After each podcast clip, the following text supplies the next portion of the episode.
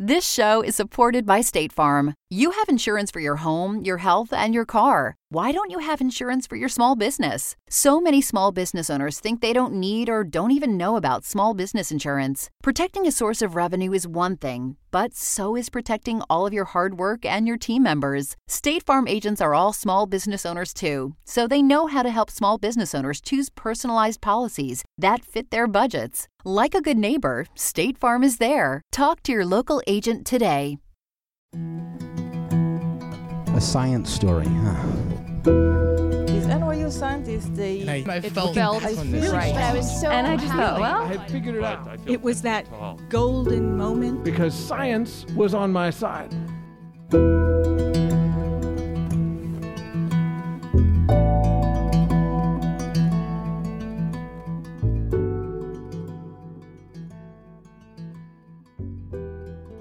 Hello, everyone. Welcome to the Story Collider, where we bring you true personal stories about science.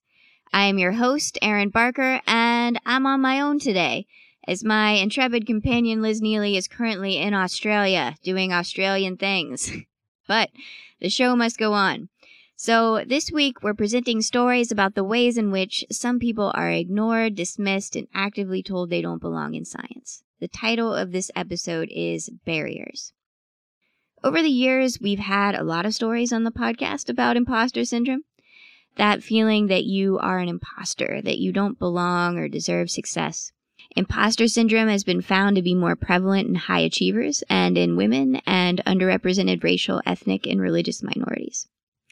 It can come from our own feelings of self doubt, for sure, but I think sometimes it's worth thinking about whether those feelings of inadequacy are coming from within you or from a toxic environment around you which is why I love this article by neuroscience PhD student Christine Liu in Quartz called Imposter Syndrome Isn't the Problem. Toxic Workplaces Are. As Christine points out, it's easy to have imposter syndrome if the people around you are treating you like, well, an imposter. and our stories today give us a glimpse at that experience. Our first story is from Shaniece Mosley. It was recorded in May 2019 at Caveat in New York City. The show was presented in partnership with Math for America.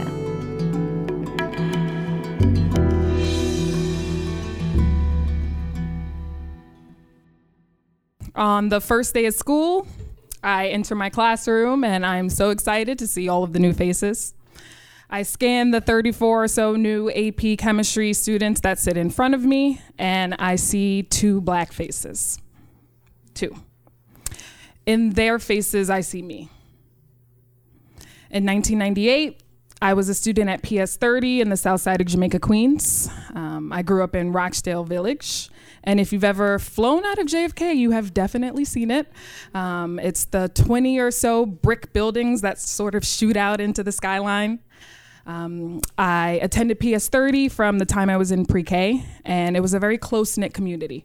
I knew everyone I went to school with, even the teachers. They lived in our community. So it wasn't a rare sight to see teachers shopping at Key Food or even doing laundry in the basement of our building. Entering the fourth grade changed the trajectory of my entire life. Up until this point, I had only been taught by teachers who look like me. And I mean that in every sense. From pre K until third grade, I had only been taught by black women. So it makes sense that when Miss Rahman entered our school in the fourth grade, um, we were all fascinated. Everything she did and said amazed us. I mean, her clothes, matching pantsuits, and her handwriting, perfect cursive, everything she did just fascinated us. We were astounded. So even though we all hit her with the, huh? Face when she announced we would be participating in a science fair, we all obliged. I go home and I tell my grandmother that I need to do a science fair project, to which she says, What's that? And I say, You know, like a volcano. to which she replies, uh, You ain't making no volcano in my house. So I set out to find a different project, um, and I honestly don't know how I landed on salt crystals. Um, I keep thinking, what did we do before Google? And I'm still drawing a blank. Um, my grandmother gives me $10 to go get materials, and then I discovered that most of the stuff that I needed, we already had in the house. So salt crystals it was. That was my science fair project. Um, and I know you guys are wondering, what did I do with that $10? I spent it on candy, okay? Sorry, Grandma. Um, she still doesn't know. Okay. Uh, so uh, we had a few weeks to do our experiments and put together our boards. Then one day we had an all morning fair. The teachers and school staff came around and asked us questions about our experiments. And then later that day they announced the winners. So I know you guys are wondering on the edge of your seats, you're thinking I won first place. I didn't. I won second place. and I cried. I mean, I I boo hoo cried. I Kim Kardashian ugly cried. I mean, I was just so happy. I, I'm thinking now, you know, I thought my project was so simple. It was just salt and water, you know, it, it was cheap, it wasn't complicated. I really didn't think that what I did was science, right? 10 years old, I don't think that scientists look like me right? They don't come from the south side of Jamaica, Queens.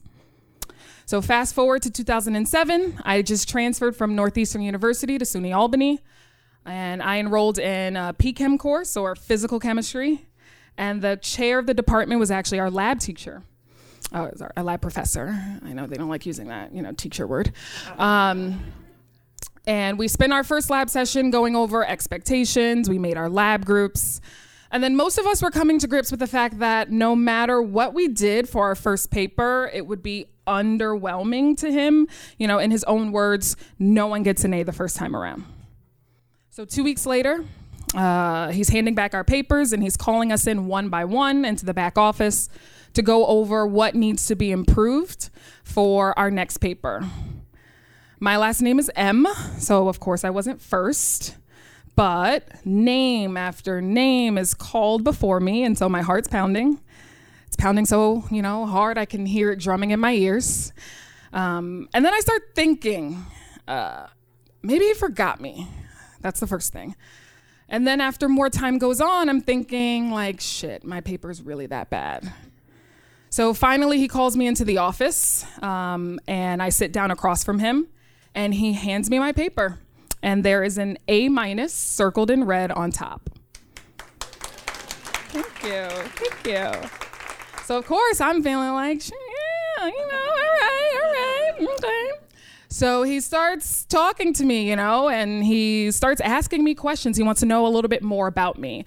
He starts commenting on how well written my paper was, um, how shocked he is about how well written my paper was. Then he starts asking more questions. So the first question he asks is, Where did you go to school? And I say, Well, I went to school in New York City. And then he says, Private school? And I say, No, I went to public school, Manhattan Center, Big whoop, whoop. Um, I just did that because you're sitting there. Uh, um, no, I went to public school. I didn't go to private school. Well, you just write so well. I am so impressed. I'm just I'm just shocked. Uh, okay.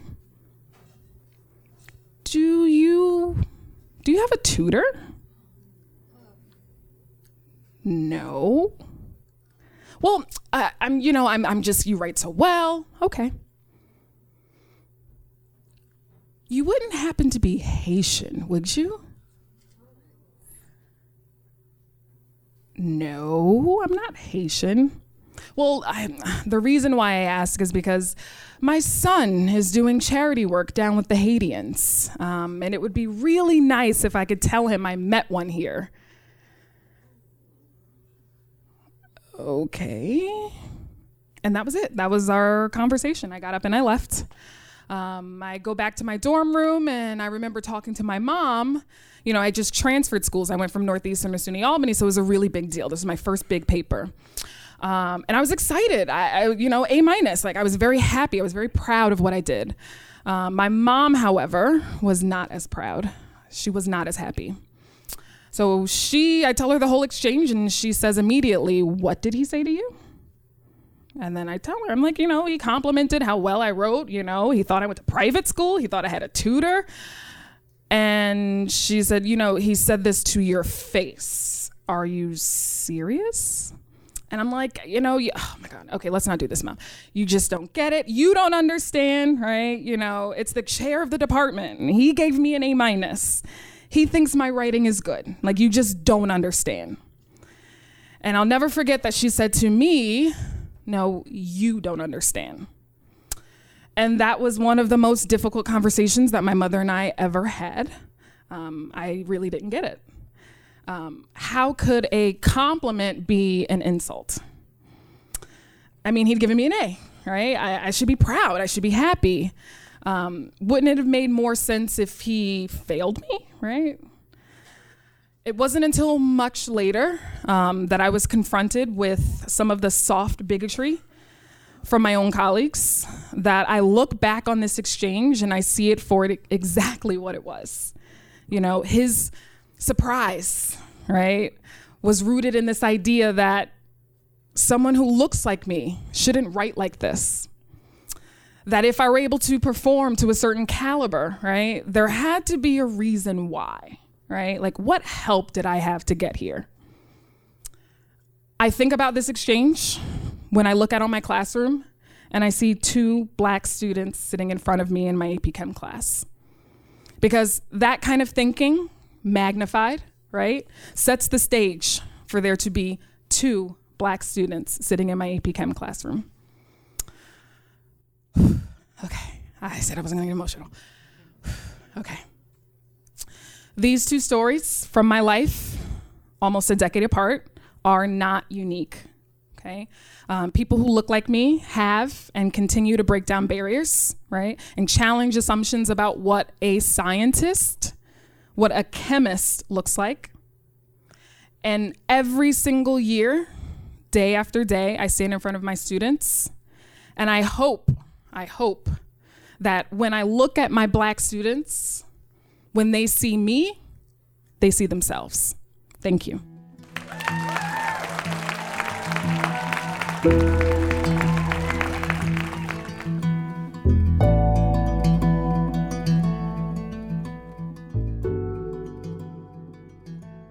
That was Shaniece Mosley. Shaniece has been a teacher for eight years and currently teaches chemistry, AP chemistry, and science research at Midwood High School in Brooklyn. After attending Northeastern University in SUNY Albany, where she received a Bachelor's of Science in Chemistry, she attended Pace University, where she earned a Master's of Science in Secondary Science Education. A former New York City teaching fellow, Shaniece is now a Math for America master teacher. Before we move on to our next story, just a reminder you only have one more day to vote in our survey of your favorite stories from the past 10 years of Story Collider. You can find the link on our social media pages or on our website on our 10 year anniversary page. Voting closes tomorrow, Saturday, March 7th, so get on it. And of course, once again, if you can't remember the name of the storyteller or the episode, just describe the story as best you can remember, as much detail as you can. We will figure it out. And speaking of 10 years of Story Collider, we are in full party mode right now, celebrating our 10th birthday this year. Our first 10th anniversary celebration was this week in Seattle, and you can catch more in our cities around the world. We're coming up in St. Louis on March 18th, in Atlanta on March 19th, DC on April 8th with Science Friday, Boston on April 22nd, Cambridge, UK on April 23rd, and all of this is building up to our grand finale here in New York on May 12th. Tickets are on sale now for the Big Bash in New York, and you can find them at storycollider.org. This show is supported by State Farm. Insurance is a part of any solid financial plan. Making sure you have the important things in life covered is one of the best ways to give yourself a little breathing room when things go awry. It's important to protect not only your business, but yourself as a business owner and all current and future team members. State Farm agents know what it takes to run and protect a small business because State Farm agents are all small business owners and they live and work in your community. So they're deeply attuned to what's happening with other small businesses in your market. If you have a small business and are interested in making sure you're protected, reach out to your local State Farm agent to learn more about what you need. They'll help you find the right policy at the right price for your business. Like a good neighbor, State Farm is there. Talk to your local agent today. Our next story is very close to my heart. This storyteller, Lelemia Irvine, was kind enough to open both of our shows in Honolulu with an Oli, a native Hawaiian chant. And throughout my experience working with Lelemia on his story, I was really inspired by his powerful connection to his family, or his ohana, and his culture, and I'm really excited to share his story with you today. It was originally recorded in November 2019 at the Vai Collective in Honolulu at a show made possible by the Tiffany & Co. Foundation and it was originally produced for our November 2019 show with SACNAS in Honolulu. If you're not familiar with SACNAS, it stands for the Society for Advancement of Chicanos, Hispanics, and Native Americans in Science. They're an amazing organization. You can find out more at sacnas.org. The theme of our show with SACNAS was resilience.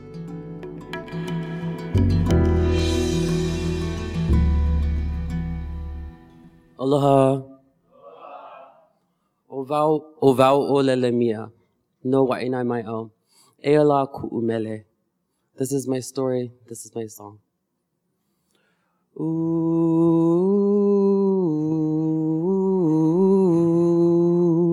ooh. Do you know that song? What is that song? Brother is Israel Kamakawiwo'ole, and somewhere over the rainbow.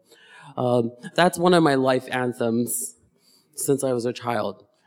And when I go and approach a meeting, I think of a song, I play a song, I think of the words of my family, or I meditate on the Olelo no'eau, or I think of a story. I try to, to center myself. And so before entering my meeting to um, my new PhD advisor, my first week of school, this is probably the song that I would be playing. Um, and why would I play that? Well, rainbows, promises, rainbows are, are completion. It's towards something. Um, so I, I grab my CV. I go to this meeting all stoked and ready. I'm, what am I going to do? What am I going to do with my PhD? This is like really important conversation with my new advisor. So I meet my advisor at that person's office. We shake hands. Hi, how's it going? Da da da da. And just sit down and I ease in nicely into not so comfortable chair. And he eases into his nice and cozy chair and says, well, the only reason that you are in this program or got in is because you're Hawaiian. The only reason you got into this program Lelemia, is because you're Hawaiian. Fuck you. Inside voice.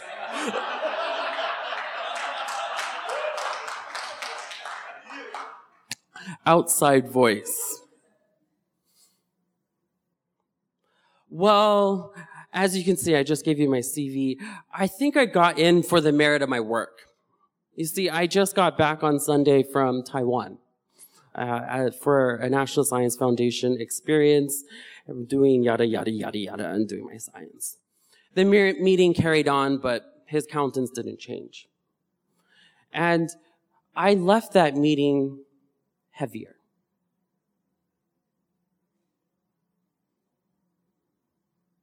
I left that meeting heavier. I left that meeting questioning, are you a scientist? Are you an engineer? Do I belong?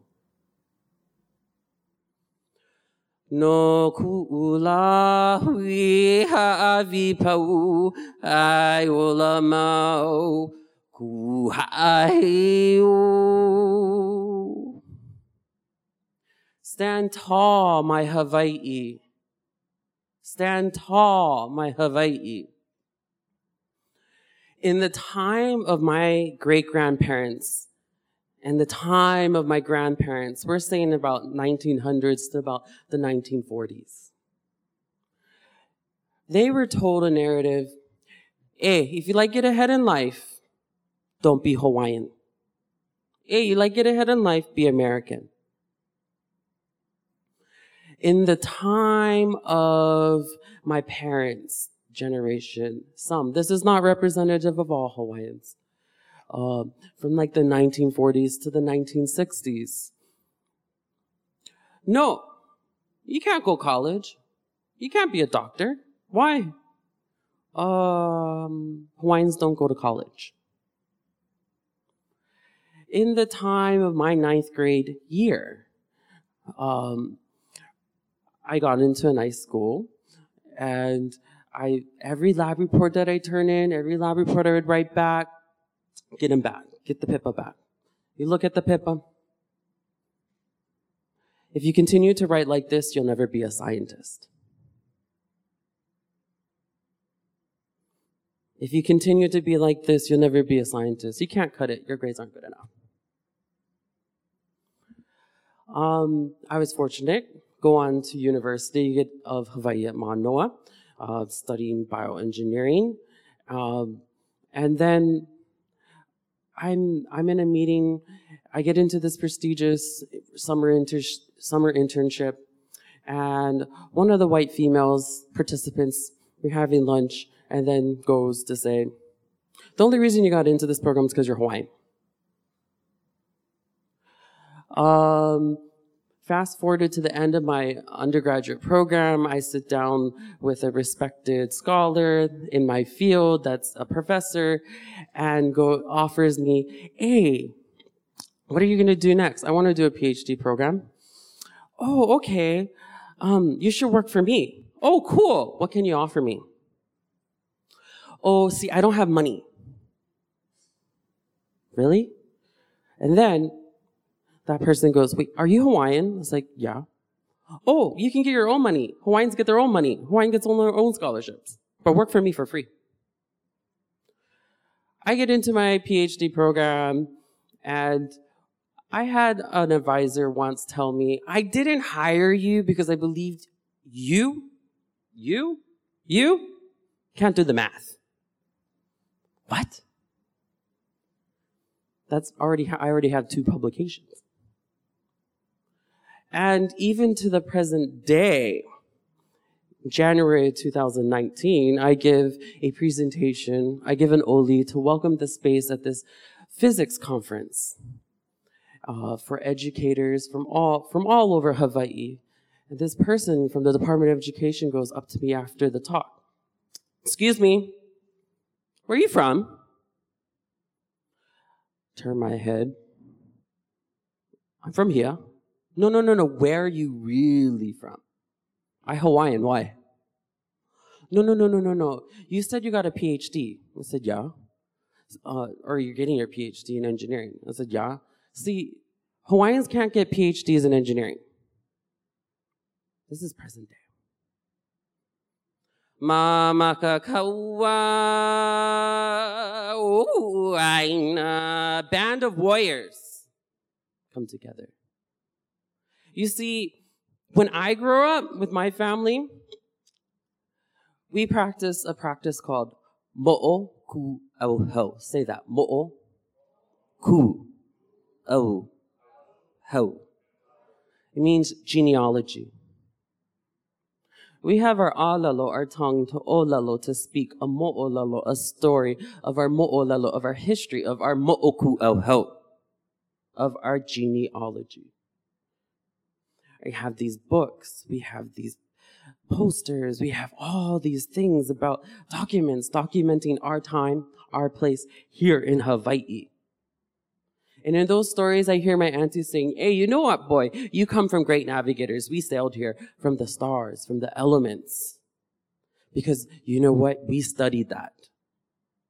Hey, boy, we great, make great systems of lo'ikalo, taro patches, and to divert the, the water without diminishing the water's quality. and without diminishing its effects on the ecology of this aina to not only feed ourselves, but then return it to feed the aina itself. I descend from great warriors. I descend from great scientists. That's who I am. That's what I listen to. You know, I come from a place called White Anai. Everyone say that. If you know where that is, I come from the west side of this island, and there's stereotypes that say that we're a different type of people. We get third degree. And I'm proud of that. Why? Because we get the gift of gab. We get all these gifts because we know how to survive, we know how to thrive on this aina. And that's a beautiful story that we weave into our Mo'oku Auhau, our genealogy, Puke Mo'oku our genealogy books. But that is my papaku, my foundation, in which I stand. O ke e hu ka kahia ka o na o i o Hawaii nei. A new dawn is arriving to my native people of Hawaii. During my PhD program, I switched advisors four times. Four times. Four changes. I had one advisor tell me, you know, Lelemia,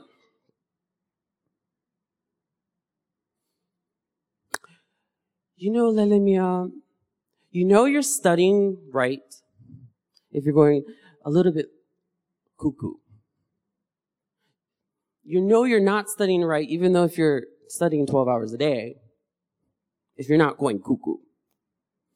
Oh, you must be partying every Friday and drinking. The moment I was told that, I quit drinking for three years. Fuck you. Why? I know who I am. I had another advisor tell me one time, many times actually, not more than one, more than one time. You know, Lelemia, if you're not willing to kill yourself for this PhD, you're not doing it right. If you're not willing to kill yourself for this PhD, you're not doing it right. Spin, spin, shoo, shoo. Everything turns upside down. I had a hard time sleeping. I was fortunate to live in the dorms on the 12th floor, penthouse, I call it.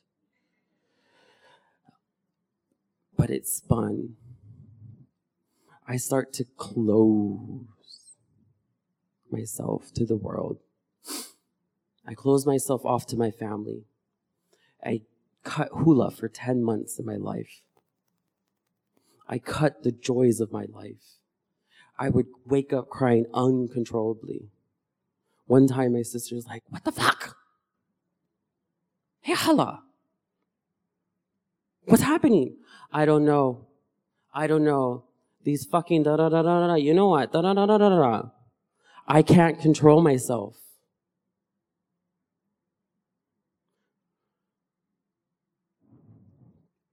I couldn't control myself. I live on the 12th floor, yeah, so you can see right over the edge. I have eight journals. And it came to a point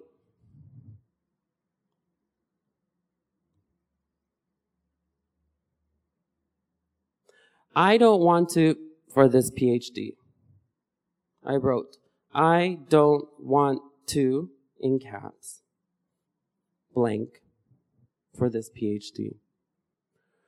No ke ka o Hawaii nei. No hui e ai o la. A new dawn has arrived for us, the native people of Hawaii. I give everything to my people so my legacy can live on. Boom, that was an aha moment. I sought out help. I went to a friend in a different type of services. I didn't really have the mentorship within my circle of scientists or in my discipline of engineers. I had a bigger circle. Let me up. On the, on the, she went, put her, this piece of paper on top of the, um, table. You see this number? Call this person. Six sessions on me, free. I go to the first session and it keeps going and just seeing how I'm doing and then point blank, Lelemia, are you contemplating suicide? Are you thinking to kill yourself? Are you going to off yourself?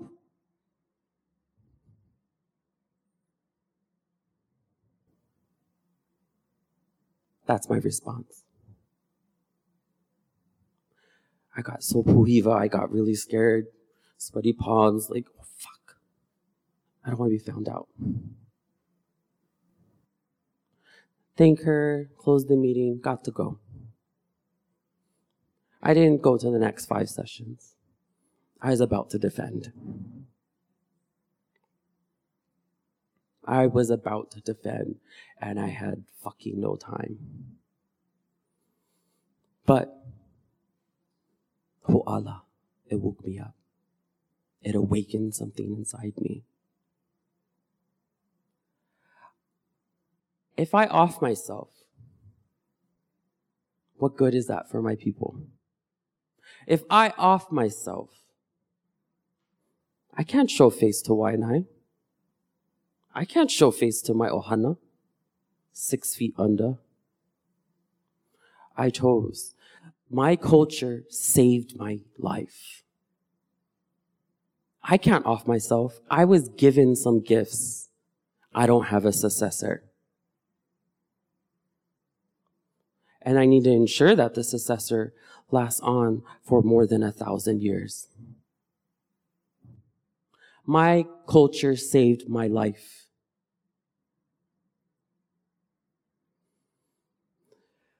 During that time of about to defend, I applied for my dream job. I didn't believe I could do it, but I applied anyway. Then in April of this year, of April of 2019, I get a phone call on my mobile device. Aloha, aloha, is this Alemia? Yes, aloha. Who this? Oh, I'm so and so. I'm from the University of Hawaii at Manoa. I mean, not Manoa, West Oahu, Kalamayahu, because my position is at Manoa uh, I just want to call you to congratulate you. You got the job. I just want to let you know you got the job for the merit of your work. You got the job for the merit of your work. I got the dream job. I'm going home. Now I can show face.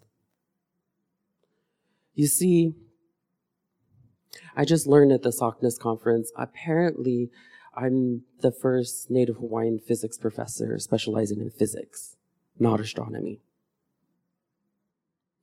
And it's my goal to indigenize the curriculum. I was told that was not even engineering. That's why I couldn't pursue it for my, my PhD. But that's okay. I have a lifetime. And what I want to do is to share and impart the knowledge of the ancestral knowledge that was passed down to me and that's growing within all of us to awaken not only the Hawaiian ways of knowing, but your ancestral way of knowing and being within you and make it your own. So the next time when someone comes up to you, eh, you can't be an engineer. Eh, you can't be one physicist. Eh, you can't be one scientist. Eh, you can't be a mathematician or whatever it is you want to be. Or, you know, they come up to you and say, hey, you know what? The only reason you got into this program or you got hired for this because you're in diver- one diversity hire. Go like this. So what? So what? Don't give them your mana. Just give them. Be no ko'oi. Be the best. Just give them and only give them your best You know, don't give them any fucks. Just be you. Cause know who you are. Know the names of your ancestors. Know the history of your people. Know all of that because that genius is inside you. That ancestral DNA is gonna awaken. And you know what? You give him the fire. You give him the water and you give him all the elements that created you. But not everything. Don't give them your mana. So just give them. If you know this song, uh, Kuha'aheo, let's just sing it because that is another anchoring song that's in my life now. Because you know what? This country of Hawaii is awakened and we're lighting up. Light up yourself. Be you. Kuha'aheo, o ku Hawaii, mamagagawa, o aina, kahiaka o na o nei, no ku pau, ai o la mau, no ku e haawi pau, ai o la mau. My culture saved my life. Your culture will save your life. Our cultures will save this world. Ku kia i mauna.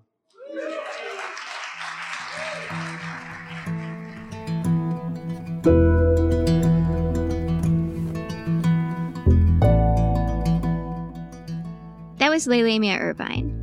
Lelemia is a lineal descendant from the Aboriginal families that sprouted out of the land of Wai'anae. He is an assistant professor of physics at the University of Hawaii at West Oahu. He is now at his dream job as a professor, but as we heard, the road to get there was not a breeze. In 2019, he became the first Native Hawaiian man to earn a PhD in the Civil and Environmental Engineering program at the University of Hawaii at Manoa. Lelemia says, as far as he knows, presently there are fewer than 10 Native Hawaiians with a PhD in any engineering discipline in the world. In his doctoral research, Lelemia studied the physics of stormwater within a bioswale using predictive and computational approaches. He is a self described rain farmer, a term he coined when his father, who has dementia, asked him what he was studying in school, which I think is really beautiful. The Story Collider is grateful for Shaniece and Lelemia, as well as the support of Science Sandbox, a Simons Foundation initiative dedicated to engaging everyone with the process of science. The Story Collider is led by me, Artistic Director Erin Barker, as well as Executive Director Liz Neely, with help from Deputy Director Nissa Greenberg, Operations Manager Lindsay Cooper, and the rest of our amazing team. The stories featured in today's podcast were from shows produced by Gastor Almonte, Nissa Greenberg, me, Erin Barker, and Miriam Zaringhalam. The podcast is edited by our podcast team, including Jun Chen and Gwen Hogan. The theme music is by Ghost. Special thanks to Caveat and the Vivi Collective for hosting these shows, and to everyone out there feeling like an imposter right now. Thanks for listening.